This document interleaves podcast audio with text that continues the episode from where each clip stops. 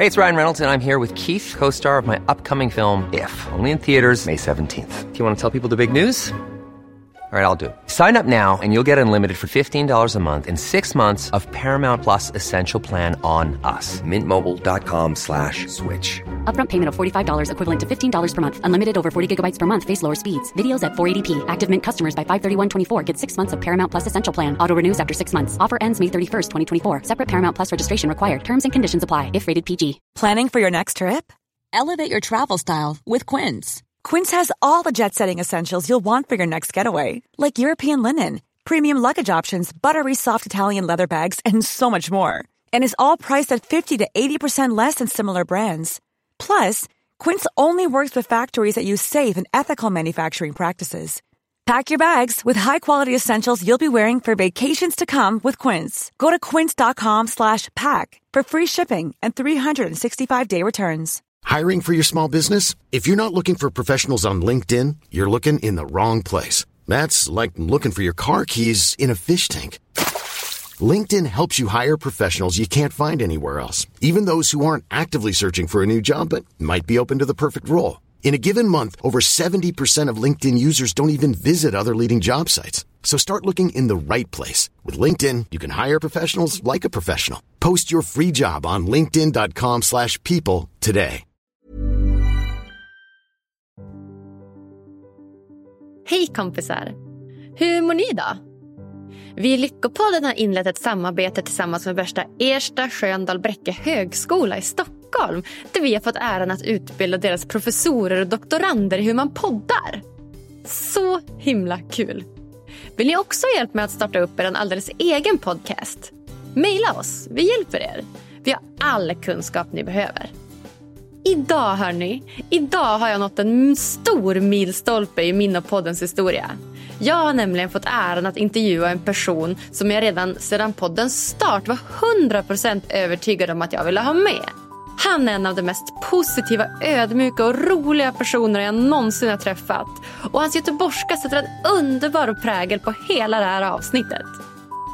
Jag pratar såklart om fantastiska Lasse brandmannen Gustafsson.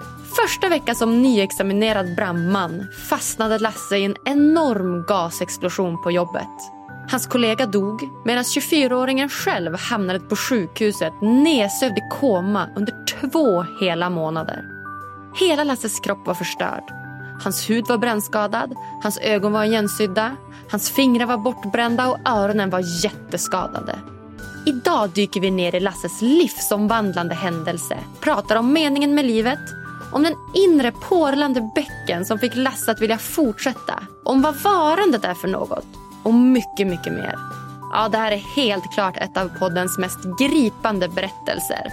Och för er som missat det så heter jag Agnes Sjöström och den här podden presenteras i samarbete med hypnotication.com. Varsågoda!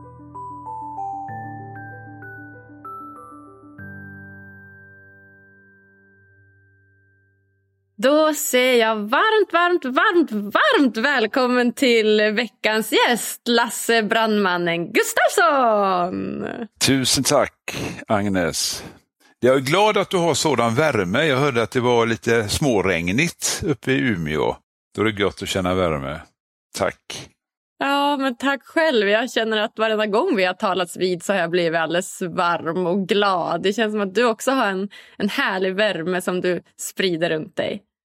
Ja. Du, jag måste säga att det är en riktig milstolpe för mig att ha dig här, Lasse. Jag har ju drivit den här podden nu i ungefär ett år och eh, när jag började podden så hade jag som några personer från Sverige som bara, men de här vill jag ha med och du stod högt upp på den listan så Okej, wow! ja, vad härligt. Då kör vi med andra ord.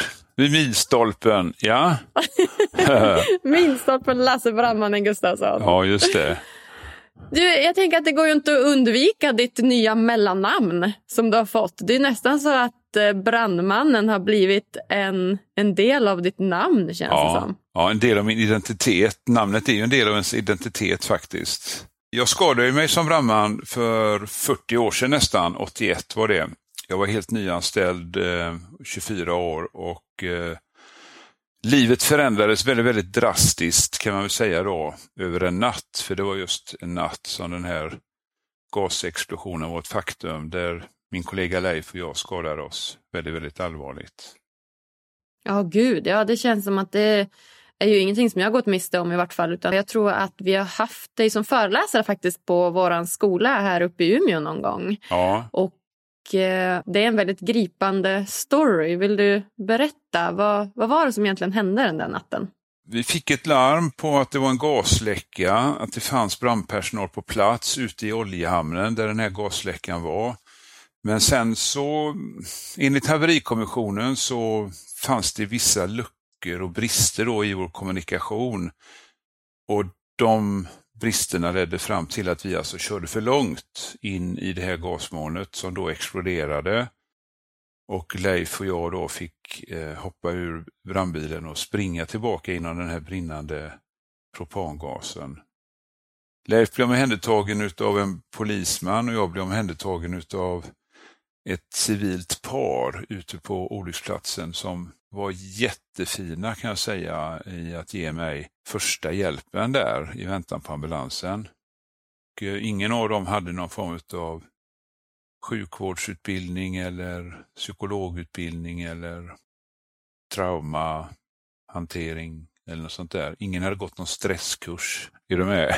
Utan det var två vanliga människor som plockade fram det där medmänskliga som vi alla bär inom oss, men som vi inte alltid vågar plocka fram av olika skäl. Men det gjorde de. Och det, det var jättefint gjort och förmodligen också viktigt för min psykologiska återhämtning sen. Att jag inte blev hamnad i någon ensamt kaos där ute vid olycksplatsen utan att jag snabbt fick en mänsklig förankring och en trygghet. Ungefär vet du, som ett nyfött barn så ska man ju födas in i helst eh, sin mammas armar. Det är ett fint sätt att landa, eller hur? Verkligen, mm. verkligen. Mm. Okej, okay, så att de tog alltså hand om dig, men hur, hur var din status då? Jag menar, du kom ju från den här explosionen. Brann du eller hade du tagit undan branden? Eller hur, och hur hjälpte de dig? Rolf i synnerhet, som mannen hette, han kom mig till mötes när jag kom ur det här eh, eldhavet. Då hade vi sprungit kanske 100 meter, Leif och jag, för att komma ur eldhavet. Och då hjälpte han mig av med mina kläder för att första åtgärden vid brännskada är att kyla brännskadorna. Och nu hade han inget vatten att tillgå, annars är det väldigt bra med vatten. Men han kunde få av med mina kläder, för som brandman är man liksom klädd som i en termos och det är för att man ska skyddas mot värme. Men om värmen har slagit igenom och man börjar få brännskador, då magasineras värmen i de här tjocka kläderna och då är det viktigt att få av kläderna så att inte brännskadornas utbredning fortsätter fast man har kommit ut. Och det gjorde Rolf väldigt föredömligt då, men det bästa han gjorde var ju att han pratade, pratade, pratade och pratade oavbrutet med mig hela tiden. Och jag var nästan blind när jag kom ut på grund av brännskador så jag kunde inte se, men jag kunde ju höra när han pratade och pratade och jag kände också att han höll i mig och han sa liksom att vi ska vara här nu tills ambulansen kommer och vi har ringt och vi har fått besked om att den är på väg. Och, så han sa liksom, han sa rätt grejer. Han ställde inte någon medicinsk diagnos men han pratade som en, om du tänker det som en vuxen människa till någon som behöver ha hjälp. Och det var väldigt, väldigt fint. Ja, wow. Vad, vad, tänkte du då när du hade sprungit ut och stött ihop med honom? Vad var, vad var dina första tankar där efter explosionen? Eh, det första var egentligen, eh, ska jag säga, som en stor tomhet. Och jag har förstått det på andra människor också som har varit med om liksom fruktansvärda livsförändringar. Att plötsligt så vet man liksom inte vad man har för riktning längre. Det är bara tomt. Och så minns jag att jag typ försökte tänka, det var inte rättvist, jag hann bara jobba en vecka. Men då var det som att det steg upp inifrån en en insikt och den insikten den kom med en sån här urkraft där jag kände liksom eh, nästan som att jag nästan som jag kände som en vrede. Rättvisa, det är mitt ansvar. Rättvisa är ingenting som kommer av sig själv. Jag hade ju fått lära mig till exempel i familjen där jag växte upp med mina två syskon att när pappa till exempel tog fram en halvliters glass på lördag ur en sån här pappförpackning, då var det farsan som delade den här halvlitersglassen i tre lika stora delar. Och Min pappa har ett väldigt bra ögonmått så att de här tre delarna de blev alltid lika stora, stora och då kände man ju liksom, ja, nu är det lika, nu är det rättvist. Men, men som vuxen människa så kan man liksom inte tro att det ska vara lika. Alltså om du tittar med vuxna ögon på din omvärld så kan du inte säga att det ser direkt lika ut, eller hur? Nej, verkligen inte. Nej, och kommer det bli lika tror du? Nej, nej, nej, det kommer det ju inte. Nej. Men ändå är det ju någonting som det känns som många strävar efter, att allt ska vara rättvist. Det är ofta något man hör, så här, att ja. nej men det blir inte rättvist eller så. Och jag tycker det är en bra strävan att sträva efter rättvisa. Men vi måste lägga ner den naiva idén om att, att det ska vara lika. För det finns liksom ingen pappa i vuxen ålder som kommer in med, med ett grymt ögonmått och delar livets goda och livets onda i lika delar. Eller hur? Nej, så är det ju. Ja. Och jag hade ju också, mamma till exempel, hon bad ju en sån här kvällsbön när vi var små. Gud som haver barnen kär, se till mig som liten är. Sådär, va? Och, och, och, I den bönen så sägs det också liksom att lyckan kommer, lyckan går, den Gud älskar, lyckan får. Så, så det hade jag tragglat i stort sett varenda natt tills jag flyttade hemifrån. Och, och då, där la jag ner det kan man väl säga då, för jag var inte speciellt eh, eh, kristen eller religiös. Sådär, va? Men det var också en sån här idé, den Gud älskar, lyckan får. Hur ska man tolka det som barn? Ska man tolka det med betoning på den Gud älskar, lyckan får? Eller ska man tolka det som att den Gud älskar, lyckan får? Är du med? Hur... Ja. Och, och, för mig var det som att älskar inte jag Gud eller älskar inte Gud mig nu när jag drabbats av olycka?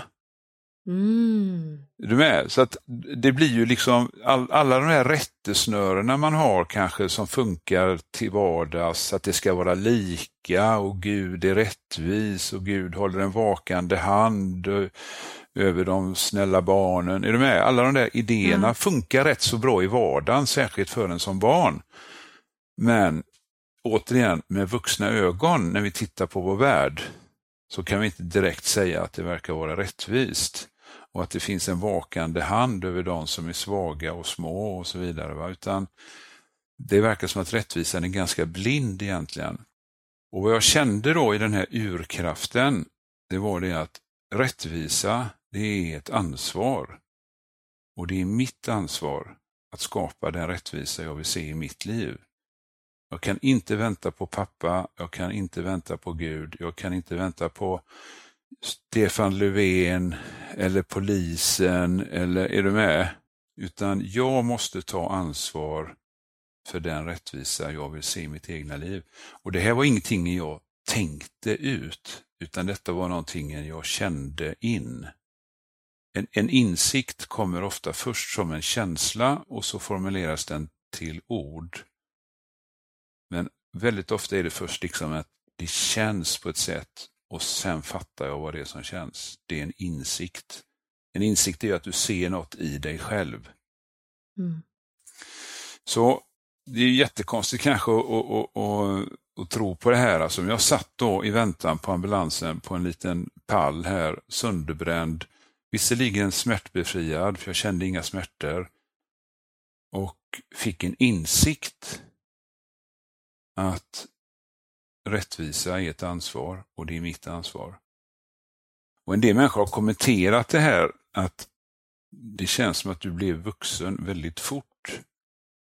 Och jag kan liksom fatta den associationen. Ja, det, så kan man nog faktiskt uttrycka det. att Jag gick ifrån att ha en ganska naiv föreställning om vad rättvisa är Att det, är någon, det finns någon vuxen som ordnar det, chefen eller fackföreningsordföranden eller sådär. Va? Men nu fattar jag att det är, det är faktiskt mitt ansvar.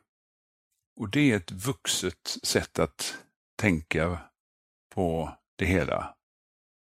Rättvisa är mitt ansvar. Ja. Så himla bra insikt och vad coolt att det verkligen var en insikt som kom till dig Ja. och ingen som sa det till Nej. dig. Utan att Tänk om Du Rolf hade stått och sagt det. det, där du. Du, rättvisa grabben, det är faktiskt ditt egna ansvar. Det hade ju varit väldigt, väldigt hånfullt. då var det som dragit fram en snyting slagit Ja, det är nästan sån här Monty Python-humor liksom. Jag vet inte om du känner, du är nog för ung för Monty Python, men liksom det är sån här engelsk sjuk humor när den är som bäst. Va? Och då är det sån här sarkastisk humor som gör att man liksom bara, men fasen så får man inte säga, tänker man när man ser sådana kommentarer. Ja, men verkligen, verkligen.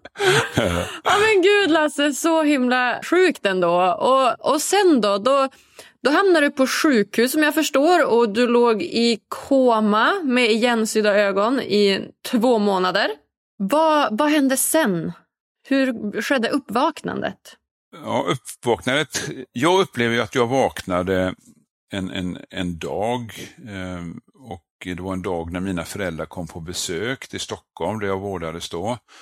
Min kollega Leif hade avlidit efter en månad för han brände sig värre än vad jag gjorde men jag återkom då till medvetandet efter två månader och det var inte så liksom att jag direkt blev klarvaken efter två månaders medicinsk koma utan det var som att det var lite grann, du vet, du vet ungefär som när man håller på och somnar. Man, man vet att man inte riktigt har somnat men, men man är inte riktigt vaken heller. Och det är liksom ett sånt här gränslöst tillstånd.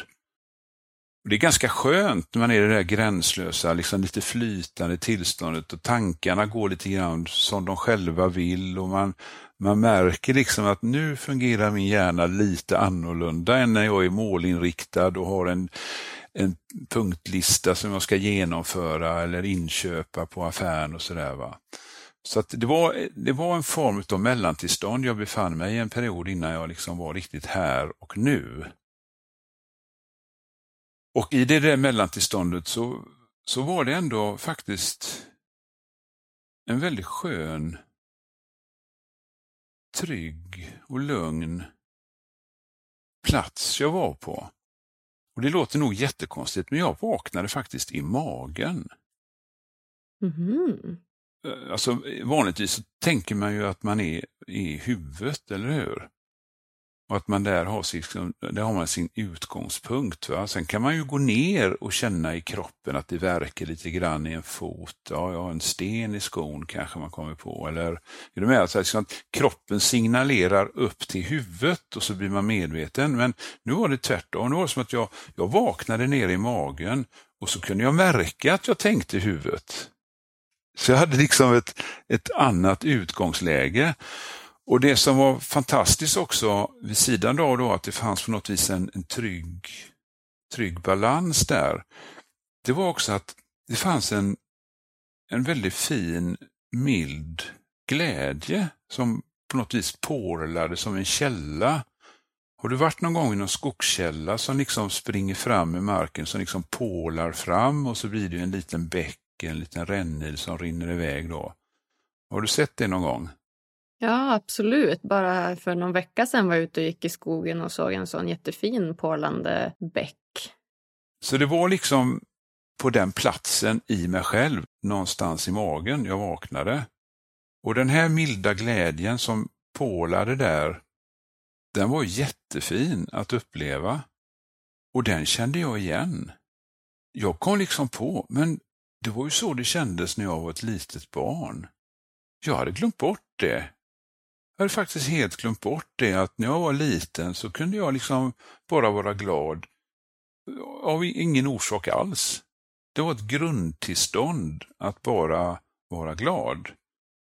Och sen har jag givetvis tänkt på det då, undrar om det kan vara så att om man tar bort allting, om du tar bort liksom dina ambitioner att idag ska jag spela in en podd, nu gäller det att jag säger rätt saker och så tar du bort att det är nog lite regnigt och kallt ute, jag ska se till att jag klär mig så jag inte blir blöt. och så, och så tar du bort att du, ja, är du med? Du, du, liksom, du har alla krav tar du bort. Alla idéer om, om dig själv och om framtiden. Och då hamnar du i någon form av varande till slut. va? Där det inte finns någon ambition, varken åt vänster, höger, upp eller ner, tillbaka eller sådär. Va? Och då tror jag så att om man, om man skalar bort allt det där, då tror jag att man kan komma väldigt nära den där källan av mild, pålande glädje. Och det är en lyckokänsla. Och då är det inte den där lyckokänslan som gör att man gör vågen och ropar yeah, utan det är liksom bara, det är bara liksom, ah.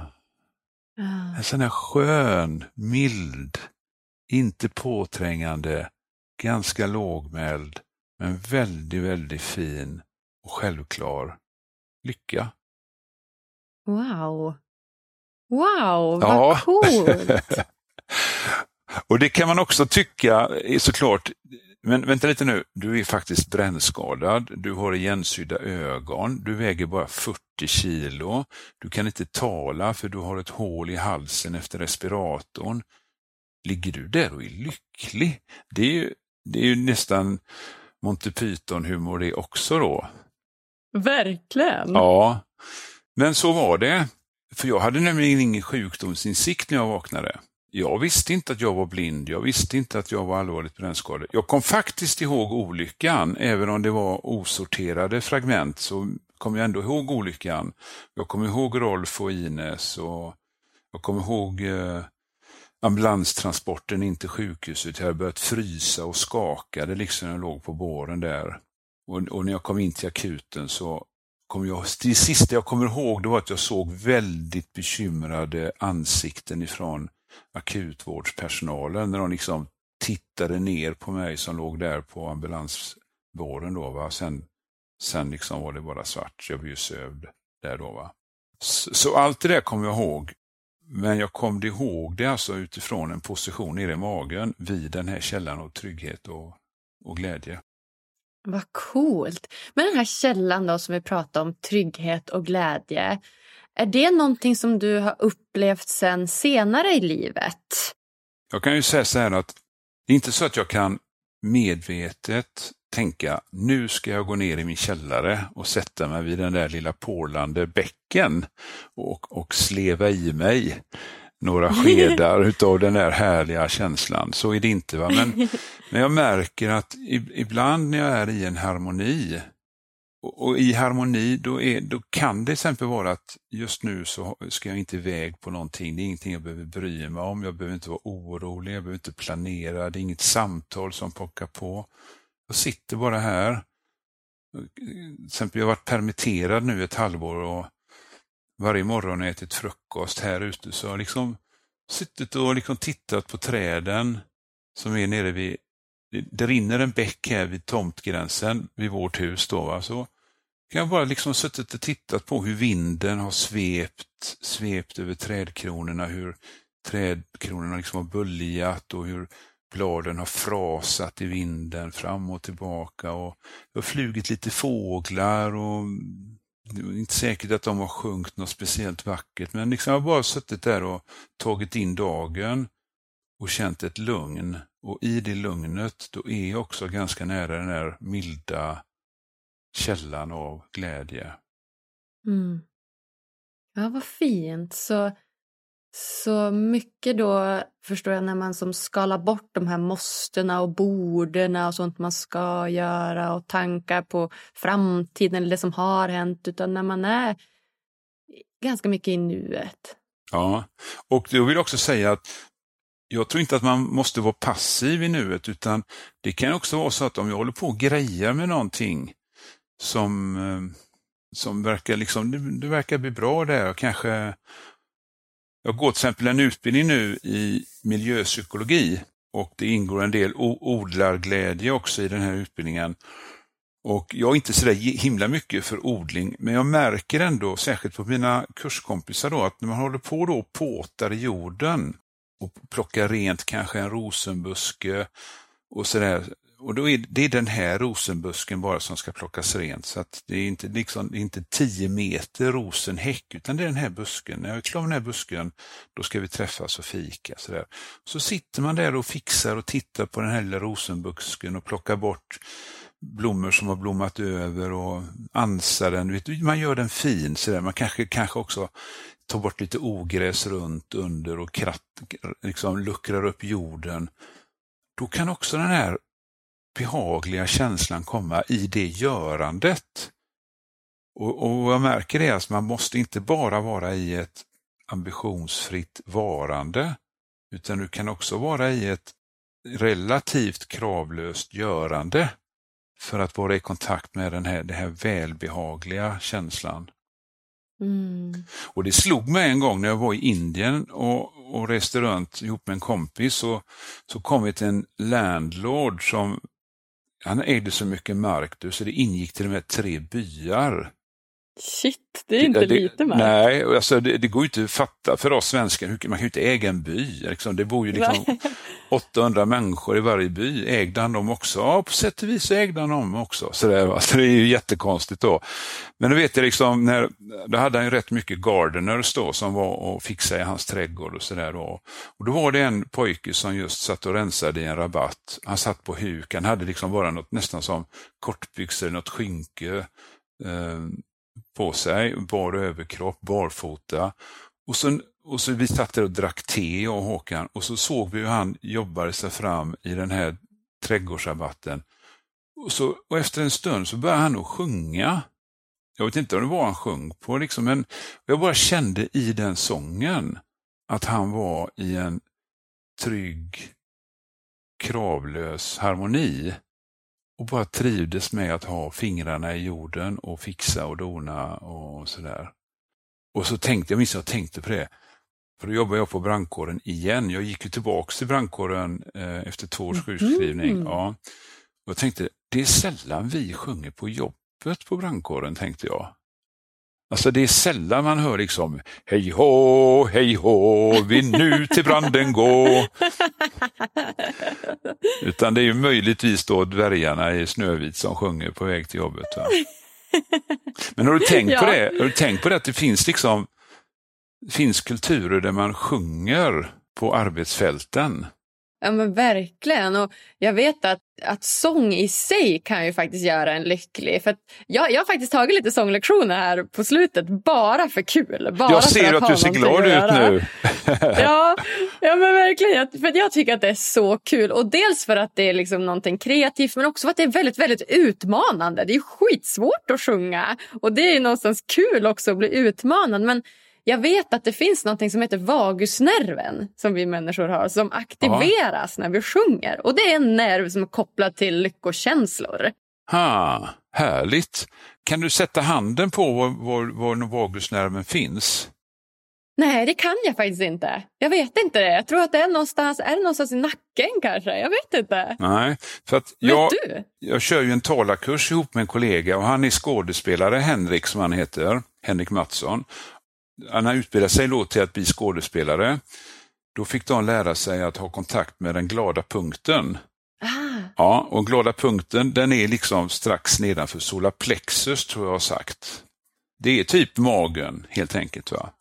Och när man är där nere då får man också röststöd och även sångare har tydligen kontakt med den här för att liksom på något vis ha en balans och ha kraft. Alltså du ska kunna tala tydligt, men det ska inte bli skrikigt. Men de längst ner ska ändå höra vad du säger utan att de som sitter längst fram liksom får ny frisyr för att du gapar.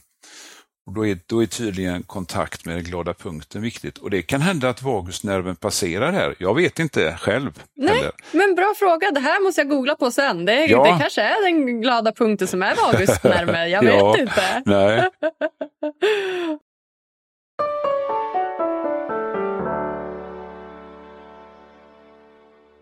Vill du stärka din självkänsla, sova gott och må bättre? Då borde du testa vägledd självhypnos. Det enda du behöver göra är att lyssna, slappna av och följa instruktionerna. Gå in på hypnotication.com och hitta dina favoriter idag. Ange koden LYCKA för 15% rabatt på hela köpet.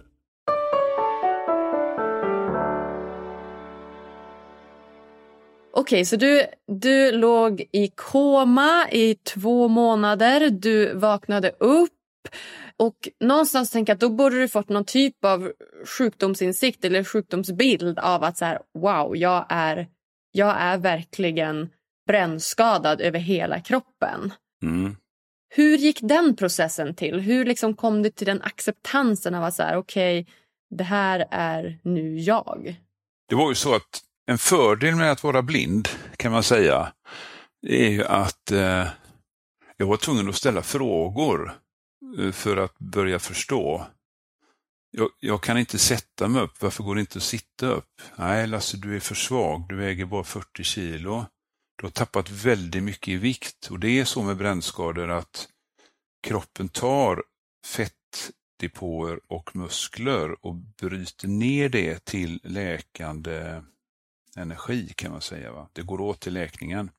Och jag har ju levt då på intravenös energi eller näring under den medvetslösa perioden.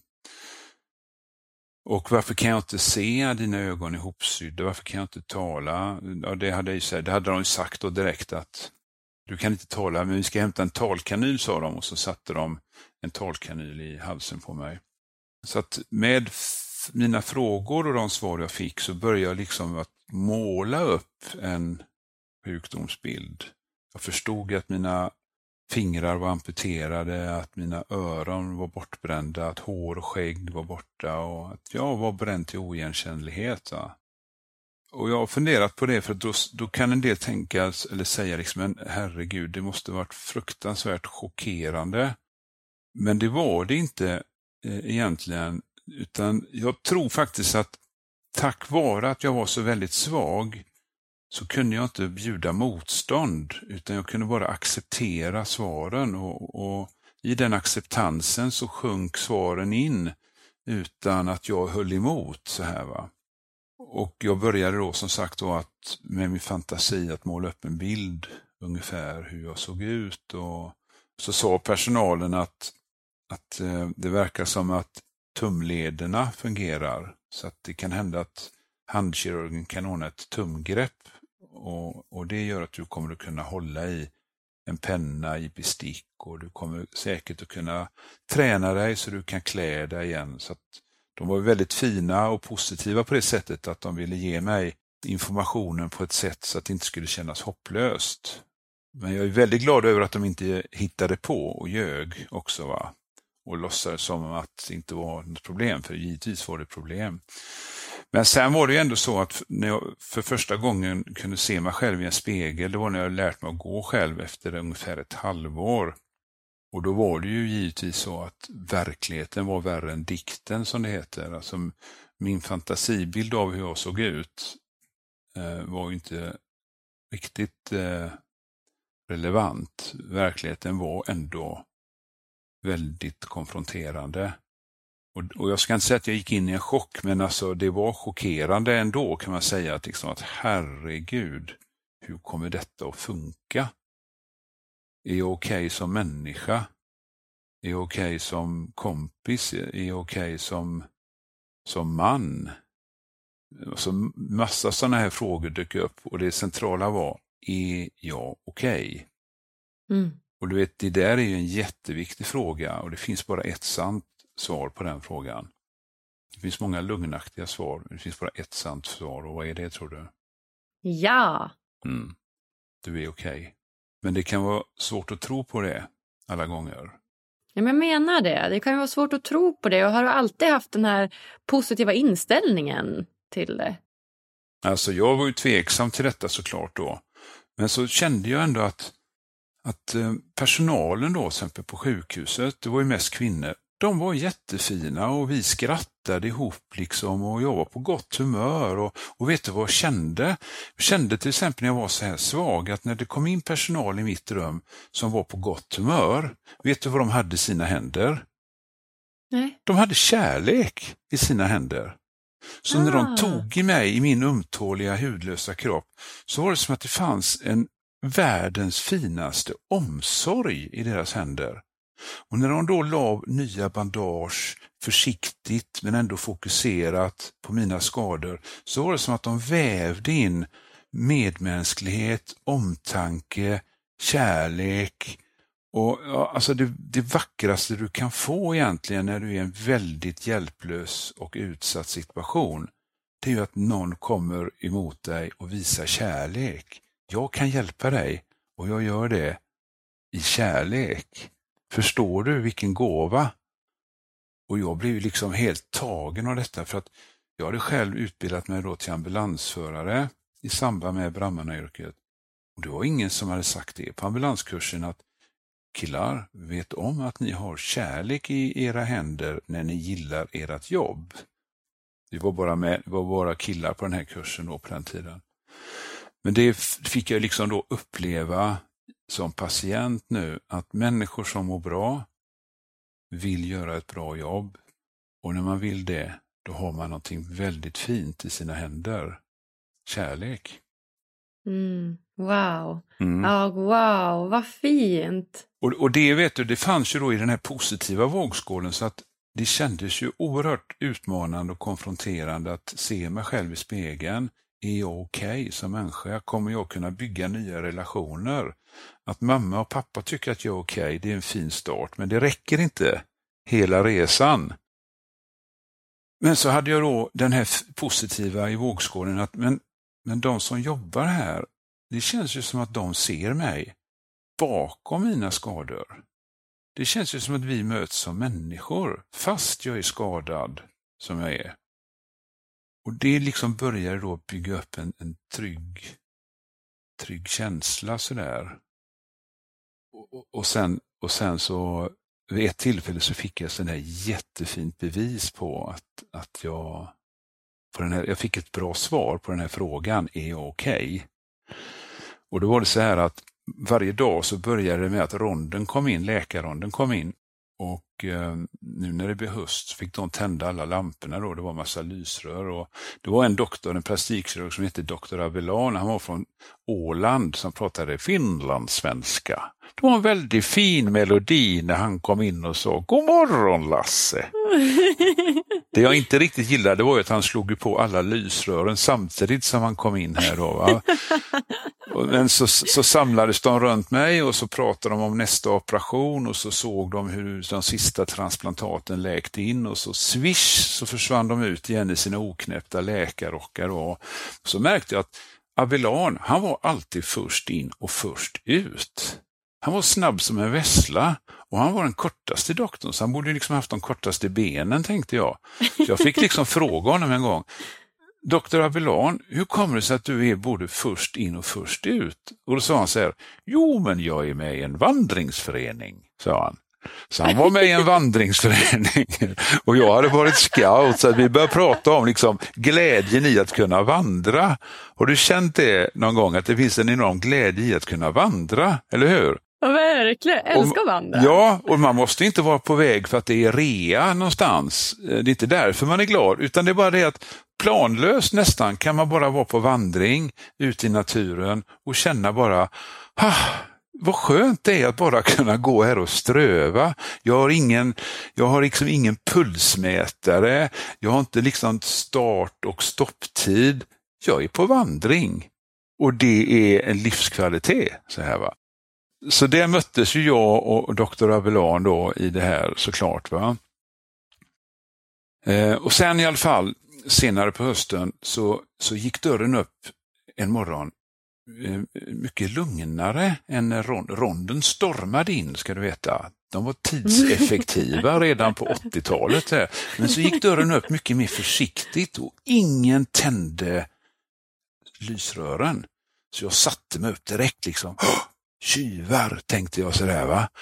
Och så tittade jag bort mot dörren, men nu hade de ju visserligen då klippt upp mina ihopsydda ögonlock, men jag såg dåligt för att de, de limmade på någonting som heter fuktkamrare. Det är ungefär som simglasögon för att det inte ska bli torrt när man har en dålig funktion på ögonlocken. Som jag hade. Och då var det kondens på insidan, de här Eh, fuktkamrarna. Så att jag satt och kisade genom kondensbelagda fuktkamrar för att se vem är det som kommer in här. Och då var det så du tänker dig, genom det här diset då i kondensen så var det som en som en ljusprocession. Det var sex stycken ljuspunkter i en ring. Och i och med att jag hade kondens så blev det som en liten mångfärgad aura kring varje ljuspunkt. Och så skred den här ljusprocessionen in ungefär på ja, 1,80 sådär höjd. Och bakom den här ringen så kom det som en svans ljuspunkter på rad. Kan du se det? Nästan så att det är som en stjärnbild som svävar in i decembermörkret. Så här, va? Och så helt plötsligt så börjar de att sjunga en sång. Sankta Lucia. Det var Lucia! Du vet, jag hade ju tappat tid. Jag låg inte där med almanacka liksom på sjukhuset. Det var Lucia-morgon och personalen kom in med Lucia-krona och tärneljus och så sjöng de. Och jag såg ju inte vilka det var bakom mina fuktkamrar, men jag bara satt alldeles stilla och lyssnade. Och du vet, när man är blind, då hör man bättre. Så jag mm. blundade liksom och lyssnade på den här Lucia-sången och hörde så vacker den är. Och när man är lite otränad som de här var, då är man också naken i sin röst. Någon som är professionell är inte naken och skör på samma vis som det här Lucia-tåget var. Va? Så det var som att tid och rum bara försvann så här. Och så gick de ut sen efter en vers ur rummet, men så slet sig ena tärneljuset, kom hela vägen fram till mig och så kände jag att jag fick en puss på kinden. Oh. Och då fick jag ett svar. Jag kände liksom, jag är okej. Okay. Och det var, var en sån fin känsla. Och jag vet inte hur många te terapitimmar det skulle gått åt att så att säga kognitivt förstå, du är okej okay, Lars. Sådär, va? Utan nu var det bara någon i personalen som ville ge mig en puss på kinden. Men det viktigaste i den här pussen, det var alltså att det fanns en intention hos den som gav pussen och intentionen var, du är okej. Okay.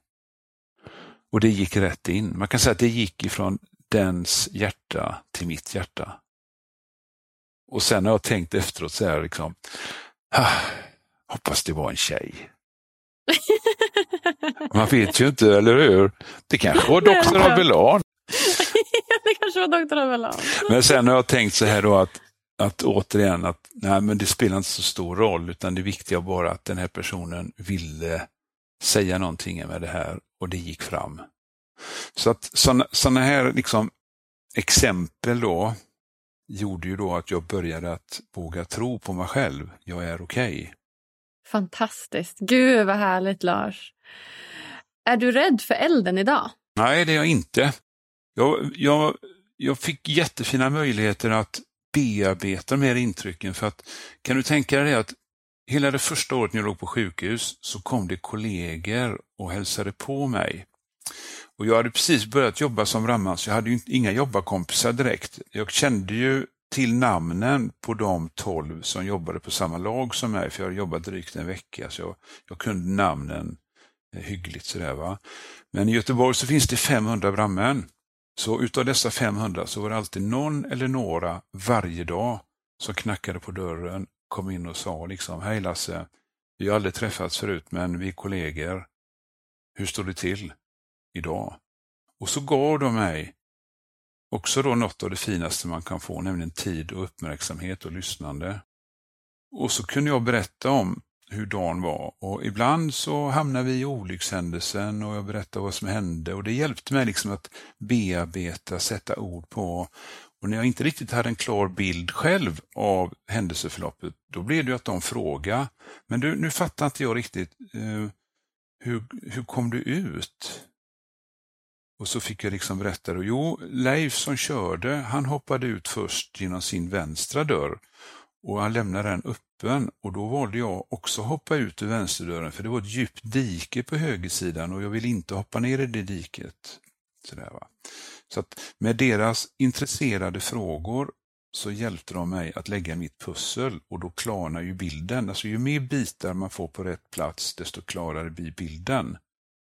Så kognitivt så fick jag fint stöd i deras lyssnande att börja förstå.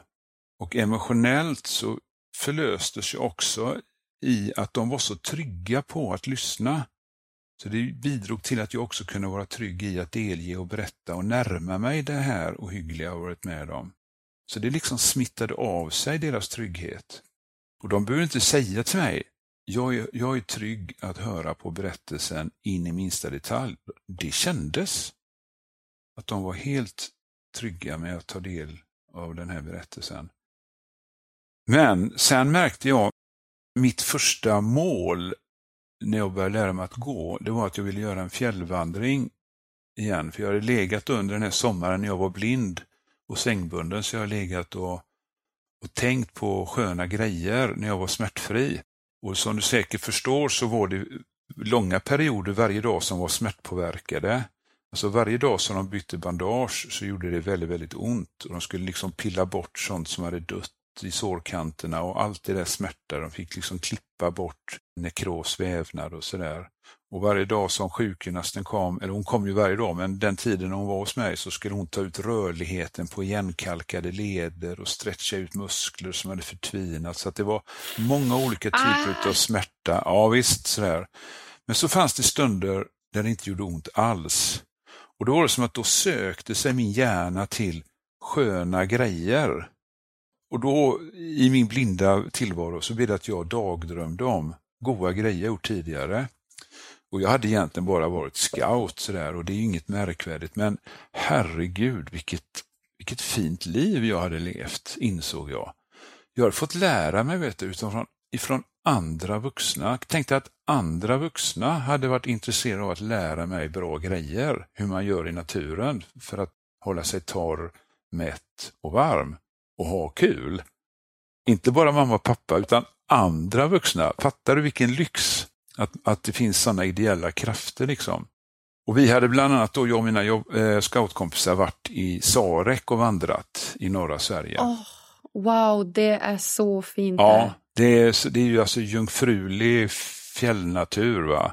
Ja, det är helt obeskrivligt. Ja, och, och det var liksom, det var ju sådana guldkorn som förgyllde min blinda svarta tillvaro när jag låg på sjukhuset. Det var att, liksom att ligga och njuta av de här guldkornen. Och det blev då mitt första mål när jag började lära mig att gå. Att kunna gå i Sarek igen. Och en viktig detalj, det var att jag ville bli så säker med mina händer så jag kunde fjällvandra på egen hand. För jag ville känna att jag var självständig, fri och liksom vuxen mitt liv. Att jag kunde klara mig själv, det var viktigt. För hade jag sagt till mina scoutkompisar, liksom, hörni, jag kommer på en idé. Och då? Jo, jag funderar på att gå i Sarek igen. Det var ju rätt kul förra gången. Då hade de sagt, vi följer med, eller hur? Ja. ja och sen hade de ju burit mig genom Sarek på någon kungastol sådär va. Och då insåg jag det att det här berättar inte jag nu för någon, utan jag vill kunna klara detta själv, för då är jag liksom tillbaka på samma nivå av livskvalitet. Att jag är, jag är inte mer än någon annan, men jag är liksom likvärdig och jag, jag kan ta hand om mig själv. Det vill jag känna. För det kunde jag absolut inte i början. Jag klarade ju ingenting i början. Um, ja, hur kom vi in på det nu då? Minns du ja, det? Men wow! Ja men, nej, men, ja, men vi har ju, ja, jag kommer ihåg, jag pratade, jag frågade om du är rädd för elden. Ja, så var det. Bra, bra, bra, bra. Och då var det så här att eh, för att laga mat då eh, så, så var jag tvungen att kunna liksom tända mitt trangiakök och sådär. Och det är en liten blå låga bara i trangiakök, så det är inte så konstigt. Men när jag hade kommit till Kvikkjokk då eh, höst, i augusti 82 var detta då, alltså ett och ett halvt år knappt efter olyckan så gick jag eh, ifrån Kvikkjokk och så gick jag upp till, till närmsta kalfjäll och det heter Prinskullen. Och, och, det var liksom bara liksom, jag är här! Och så ville jag liksom ropa till fjällvärlden så här va. Och jag minns också att jag liksom tänkte ungefär som att det har hänt en jädra grej i mitt liv ska ni veta sådär. Och så var det som att jag fick ingen respons på, på, på min, eh, liksom min eh, nästan frustration. Eller, eller liksom, du vet, jag var ju verkligen uppslukad av den här oerhörda förändringen i mitt liv. Och då stod liksom bara fjällvärlden där lugnt tillbakalutad, lite bredbent och så var det nästan så att de, så att de sa Jaså, har det hänt en himla grej i ditt liv? Ja, här har inte hänt något på de sista 10 000 år sedan. Men, men då var vi nerisade var vi, utav en, en inlandsis som var ganska enveten och det gjorde oss lite kortare men också lite mer brenbenta. Men ja, sen dess har det inte hänt så mycket faktiskt. Välkommen tillbaka. Ja. Är du med? Och jag möttes alltså, jag möttes, vet, i den här enorma förändringen så möttes jag av någonting som var oförändrat.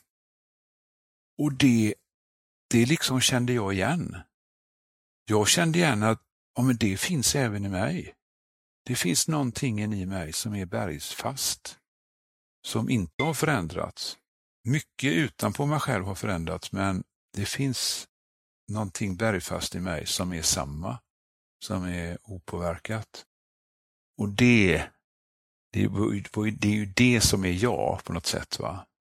Verkligen. Wow, Lasse. Mm. Så himla inspirerande. Verkligen. Och sen då när jag hade gått ett par dagar så började det regna rätt rejält och så gick jag ner i Tarradalen, heter det, för jag skulle gå in då mot Alkavagge, som den dalen heter. Det finns ett kapell där som är lite raserat, Alkavagge kapell eller Alcavare kapell heter det. Men i alla fall, det finns en, en fjällstuga då längst in i Tarradalen. Så jag tänkte, jag går ner dit, jag gör upp eld i spisen, torkar mina kläder, sitter vid ett bord och äter liksom sådär och så får det smattra på på, på tak, taket utanför.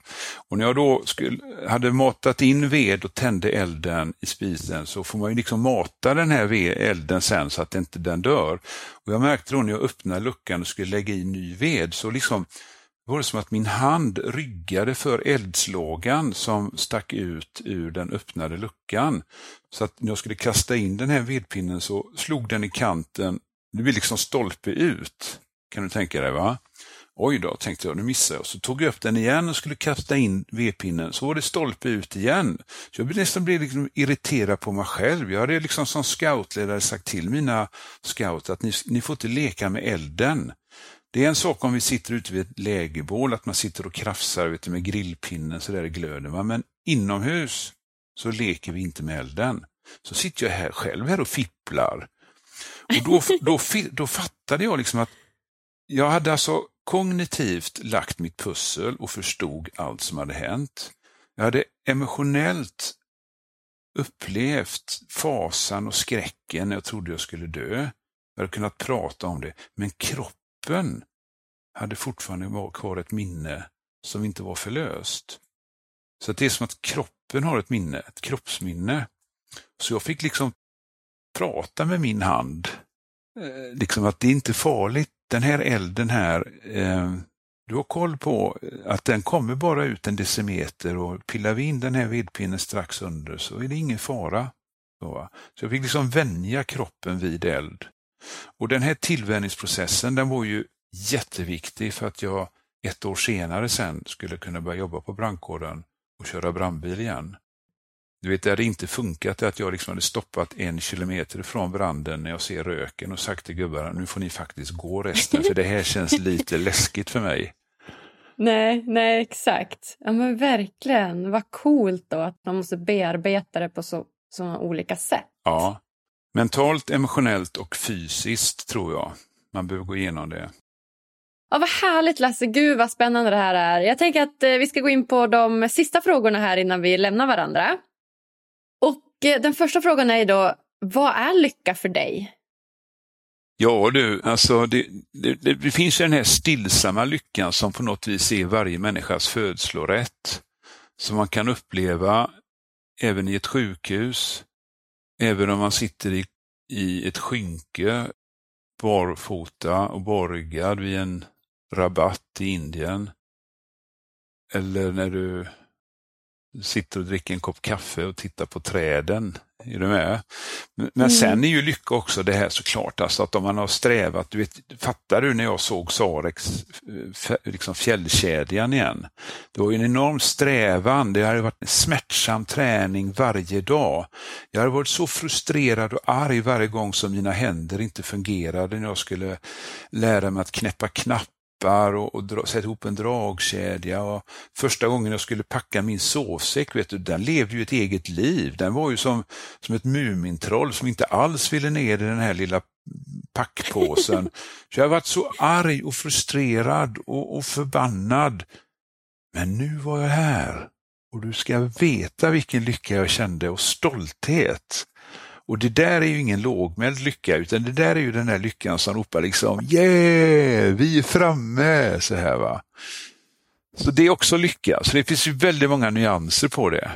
Ja, ja men det var två, fantastiskt. Och sen, jag vet för första gången jag blev pappa till exempel, så var ju det en, det var ju en lycka som, alltså den, den, jag kan inte sätta ord på den, för det var en väldigt speciell känsla.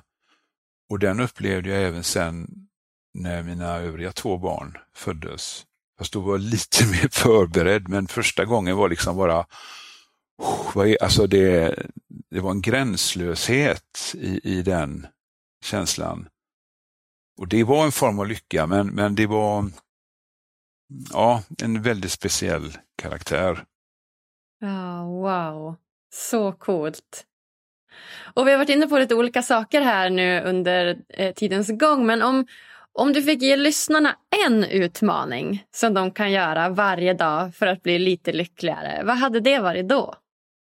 Det kan hända att ni har haft med detta tidigare, för det här är en liten sån klassisk grej. Men jag tror väldigt mycket på att det du fokuserar på kommer att växa. Just det. Så om du, om du till exempel varje kväll fokuserar på vad har jag att vara tacksam för idag? Så vill jag nog påstå att alla kan komma på tre grejer som de kan vara tacksamma för.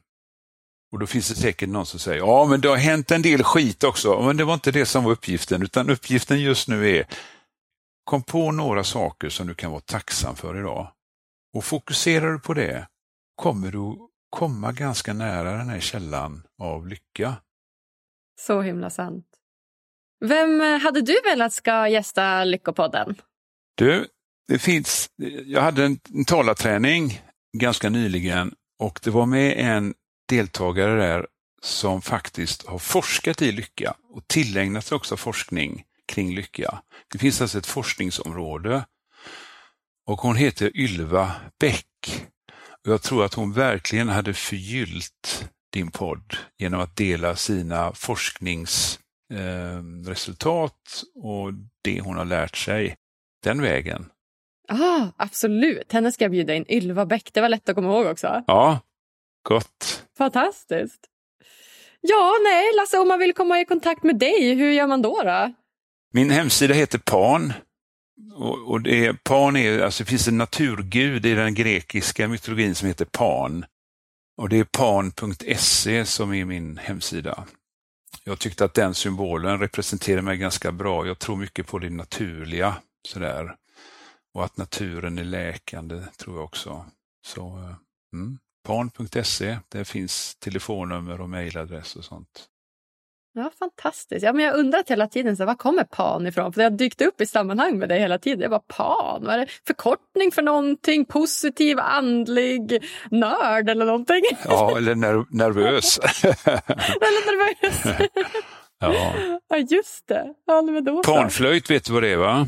Panflöjt vet jag. Mm. Drrr, man ja, spelar. Ja, ja, precis. Och, och en, när Pan jagade sin käresta, då gömde hon sig i vassen. Ungefär så där i storyn. Och då, då skar han av vassen och så gjorde han en panflöjt för att liksom spela på vassrören. En väldigt dålig förkortning utav den mytologiska berättelsen, men ändå. Därifrån kommer ordet panflöjt. Sen trodde man förr för också att, att pan kunde skrämma djur och därifrån kommer ordet panik. Jaha, okej. Okay. Ja. Jag tänker på Peter Pan. Har han något med saken att göra? Nej, egentligen inte. Nej. Det är mer, mm. Den är mer fairytale, så, en saga.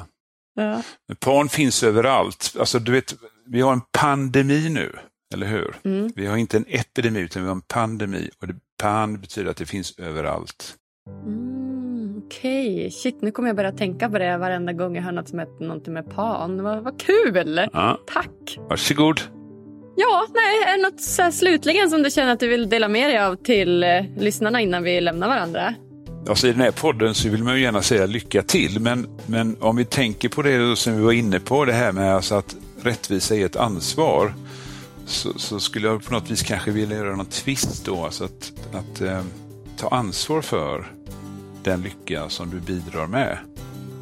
Ah, fint! Ta ansvar för den lycka som du bidrar med.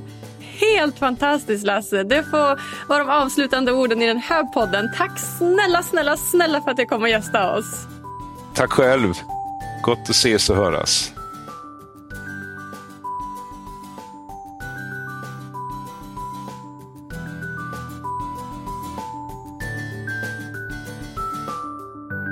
Åh, varmaste, finaste, godhjärtaste Lasse. Har ni någonsin träffat en så vacker personlighet? Jag blev helt tagen av det här avsnittet och hade podden inte spelats in på distans hade jag gått och kramat honom med världens största bamsekram här på en gång. Tänk att kunna vara så positiv i en sån extremt utmanande situation. Shit, vilken förebild. Tycker ni det här var lika bra som jag? Prenumerera gärna på podden, följ oss på sociala medier och ge oss fem stjärnor på iTunes. Tack för att just du lyssnar. Vi hörs på tisdag igen. Puss och kram!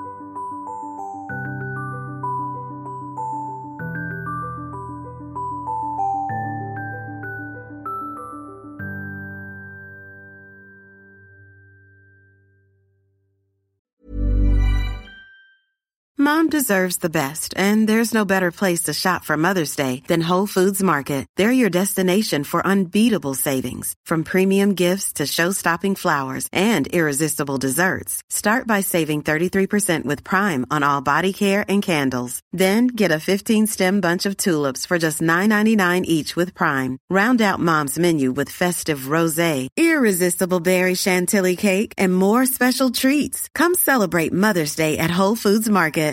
Ever catch yourself eating the same flavorless dinner three days in a row? Dreaming of something better? Well, HelloFresh is your guilt-free dream come true, baby. It's me, Kiki Palmer. Let's wake up those taste buds with hot, juicy pecan-crusted chicken or garlic butter shrimp scampi. Mm. Hello Fresh. Stop dreaming of all the delicious possibilities and dig in at HelloFresh.com. Let's get this dinner party started